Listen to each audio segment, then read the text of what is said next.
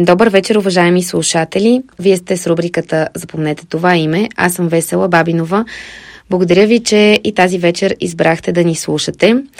Днес съм поканила един много специален човек и актьор, чието име със сигурност знаете. Това е моят невероятен колега Мариан Бачев.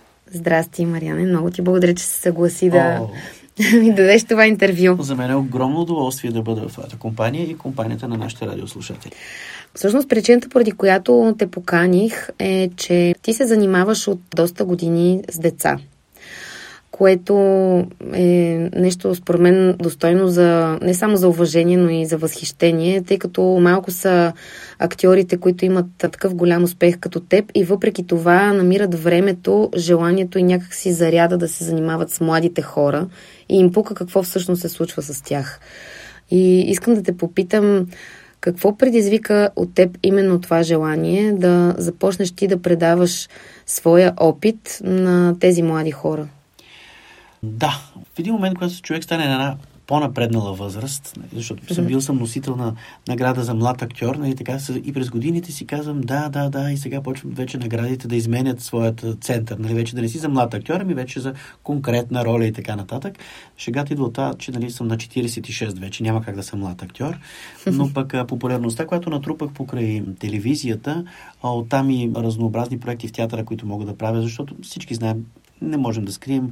Телевизията е добра платформа, но пък нали, добрата актьорска работа се върши в театъра. И тогава пък аз реших от своя страна да осребря своята популярност по този начин. Тъй като многократно са ми казвали защо то имаш добър подход към младите актьори, колеги, с които работиш, когато се налага. Нали, защо мислил ли си да направиш школа или да преподаваш в Театралната академия? За Театралната академия си изисква много време целоседмично, да. което аз на този етап не мога да отделя. Но в съботно-неделния сегмент, където работя с децата от нашата театрална школа, имам това време.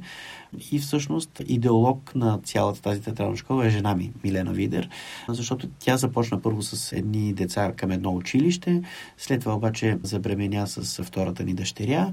Нещата за година-две се стопираха по отгрижи към малката и всъщност сега от 6 години влизаме в седмата вече на школата.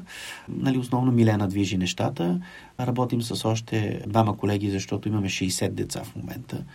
Плюс, нашите, плюс нашите 2,62. да, в три групи сме ги разделили. Малка, средна и голяма. 10, 12, 13, 15 и 15, 19, условно казано.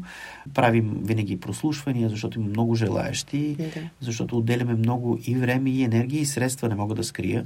От тези такси, които ние взимаме от децата, ние плащаме след това на сценограф, костюмограф, хореограф, т.е. всеки да си работи професионално. Когато си казахме какво искаме, с какво искаме да сме различни, от множеството театрални школи, които чудесни колеги водят в София и страната, си казахме, че нашия подход ще бъде професионален. Защото ние не искаме да създаваме актьори, ние искаме да създаваме зрители. Защото това е смисъл. Знаем, че от една театрална школа, да речем, едно-две деца на година да имаш, които да са особено одарени, нали, да го да. И които ще продължат професионално пътя си. Останалите обаче ще бъдат доживотни почитатели на театъра. И това ни е важното. Това, впрочем, ми беше една от магистърските тези, понеже съм завършил менеджмент на сценичните изкуства и създаването на неекономически фактори за създаването на аудитория за сценичните изкуства. Тоест, извън покупко, продажба на билети, продукти и така нататък, всъщност това са образованието, семейната среда и референтната група. В случай ние се водим референтна група, където си се събран по интереси да. А, защото навсякъде другите събират на сила. На училищата събират на сила с някакви деца, които харесваш или не харесваш, и трябва да буташ 4 години, да речем, средно с тях. Да. Ние можем да не си харесваме някъде работата и кажеш ми напускам, от другия месец ми няма.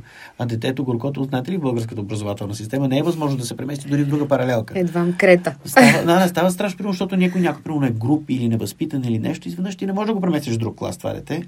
Да. Пък от друга страна си кажеш ми, да, пък то трябва да се бори с тези, с тези обстоятелства.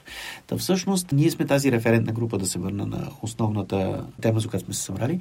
Образованието няма да го решим. Не, че решим културата, но е, че всъщност децата тук се събират по интереси, отделят от времето енергията, средствата на родителите си и личното си желание да се чувстват щастливи. Много често децата идват при нас и ни казват, искам да имам нормална среда. Знаеш колко често е този мотив да дойдат? Да имаме нормална среда за общуване. Защото при мен като казвам при мен, това е заедно с колегите ми, нали, и Росен Белов и Албена Начева, с които работим. Росен ми е със студент на мен, Албена е със студентка на Милена от колежа Любен Гройс, Албена Танасова, която работим хореографските неща. Ние не позволяваме да се повишава тон помежду им, не позволяваме никакви коментари, негативни критики или ако нещо. Ама той еди какво си? Казвам, значи се оправяте ти му помагаш, защото това е екипна работа, така, така, така. Защото непрекъснато сега се говори, ние тук създаваме лидери. Ме стига с тия лидери, дайте малко да има народ, който да работи, нали? То не може само лидери. Ти го научи да работи в група. Той лидер ще стане естествен в един момент, ще кажеш, мога да разчитам на този, мога да разчитам на този. И нещата естествено се изграждат, нали? И сме се опитали и сме имали случаи, когато ето по една или друга причина някой дете е онази капка катран в меда, която аз съм махал, да. Една да. такса съм назад, или... но групата ми е цяла, групата ми е единна. Имал съм случаи, когато сме на турне в Македония и правим, понеже ни остана време, казвам, ще ви разходи до Охридското езеро. И те с автобуса на Охридското езеро, там така, така, така. И един от младежите казва, вече така пубертетна възраст, аз ще скоча в езерото. Да плувам. Викам, не, няма да скочиш в езерото да плуваш. Е, какво толкова? Обръща се и скача за гърба ми. Дава си телефона, нали? По едни къси гащи, то е топло време, август месец. Скача, колегата Росен Белов скача след него и казва, излизай веднага. Той е много, той е спортна натура, много знаеш, той е много тича, плува. Да. Излезе, викам, какво са интересен ли се правиш? Викам, викам, просто току-що, съседо с този акт, ти току-що приключи кратката си кариера в Аркадия Фюжен Арт. Ха-ха-ха-ха-ха-ха-ха. Сухо време, отидохме до автобуса, той се преоблече, прибрахме се. И аз обадих на родители, казахме, че току-що. Той имаше много качества. Казах, току-що приключих с... Иво се казваше младежа. И приключихме с него. Той не можа да повярва, защото Сериозно? до сега всички... Той си плаща и смята, че след като си плаща, той може да прави каквото си иска. Не, ти не можеш да правиш каквото си искаш. Ние имаме правила, ние сме общество, което демокрацията е в това да не преча на другите, да правя каквото искам, но да не преча на другите. Ти попречи на мен, ти наруши моето правило зад гърба ми. Ти сега скочи в езерото, беше безопасно, нищо особено.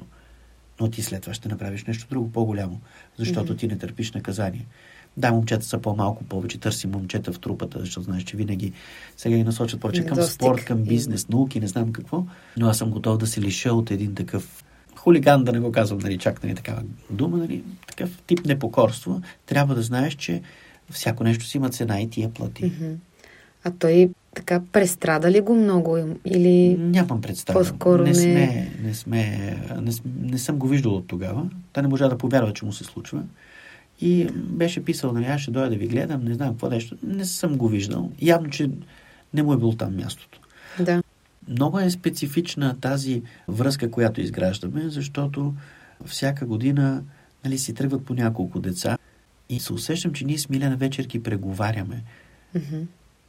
Премисляме ги, коментираме, тъжим за тях, защото те са били част от тебе една, две, три, четири, пет. Сега има един младеж, който ще кандидатства надвис, много големи заложби, му стиска много палци, готвим го усилено.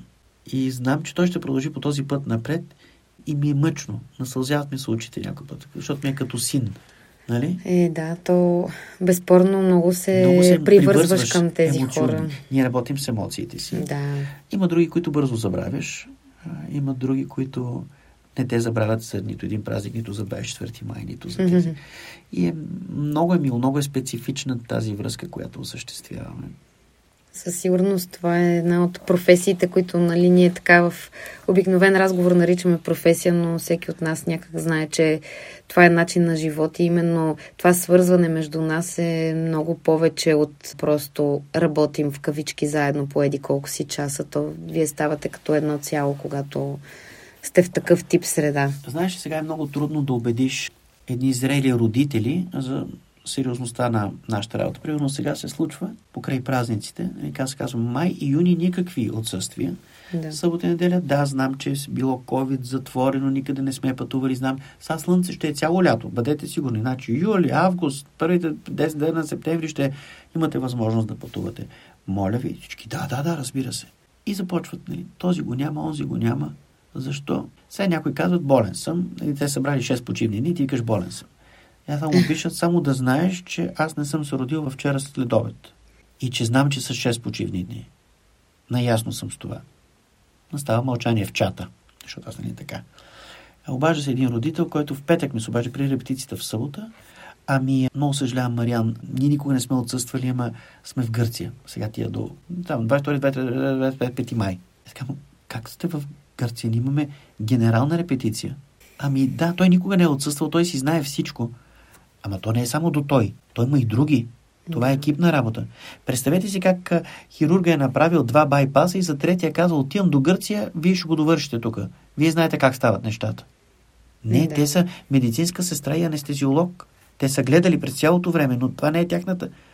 Да, Тоест, ние по, трябва, по някой път се налага да се борим с родителите. Това ми е по-тежко. А аз казвам, викам, викам, аз какво викам, не викам, казвам. Не осъзнавате всъщност сериозността на моята професия. Аз не на всички родители знам професията. Викам, нали не искате човека, на който най-много разчитате, просто да не дойде на следващия ден на работа? Доставчик, камион, магазинер, който ще отвори, проектанта, който няма да си предаде на време ВИК-то, пък ти си архитект лекаря, който ще дойде на операция и няма да дойде там сестрата или анестезиолога, че дам непрекъснато тези примери. Или готвача. Ти си шеф готвач, но няма кой да ти направи тези заготовките. Mm-hmm. Дори това. Ние, всеки човек е важен в веригата. Това е групова отговорност. Екипна работа. Аз не обичам тази групова отговорност, че трябва да е личната отговорност в групата. То, за съжаление, тези неща не се учат от днес за утре и някак като че ли и родителите така е. сме виновни, после в училище, ако това зависи средата, класа, приятелите, да, които избираш, да, е. то някакси с годините се трупа цялото това нещо, но надявам се тези от вашата школа, които успеят да влязат в надвис и на които стискаме палци, да го знаят това предварително, защото пък, за съжаление, в академията подобни неща изобщо не се допускат. Да, така. И... Тези, които ще кандидатстват, те са железни в интерес а, така. Не мога да скрия. се радвам тези да примери, които дават съм от средна група, но тези големите, тези 15-19, в случая вече тези тази година четирима ще ми кандидатстват, едно момче и три момичета. Стискаме палци. И стискаме палци и да пожелаем на, на слушателите да ходят по-често на театър и да водят децата си на театър. Да, това е едно много хубаво пожелание. Само преди това, Нино ми се иска да го изпълнят, де, като им го пожелаваме, но преди това ми се искаше само да те попитам, тъй като стана дума за това, че те идват при вас и казват искам да бъда в нормална среда. Какво смяташ, че най-много ги тревожи най-общо да кажем, тинейджерите в днешно време, нали? Защото често осъждаме младите, те са млади, те не разбират, по наше време беше друго, несериозни сте, така, така и така. Наистина ли такъв е случая сред младите? Наистина ли са толкова несериозни, толкова объркани, толкова не знаят какво искат? И какво всъщност ги води при вас? Каква е тяхната основна мотивация? Какво мислиш, че вие им давате и какво те получават? Ние сме имали няколко, особено с големите и с средна група, малките са още малките, нали? Да. Майките ги водят така, така, бащите, родителите. Родител едно, родител две, който там се падне. няколко основни неща.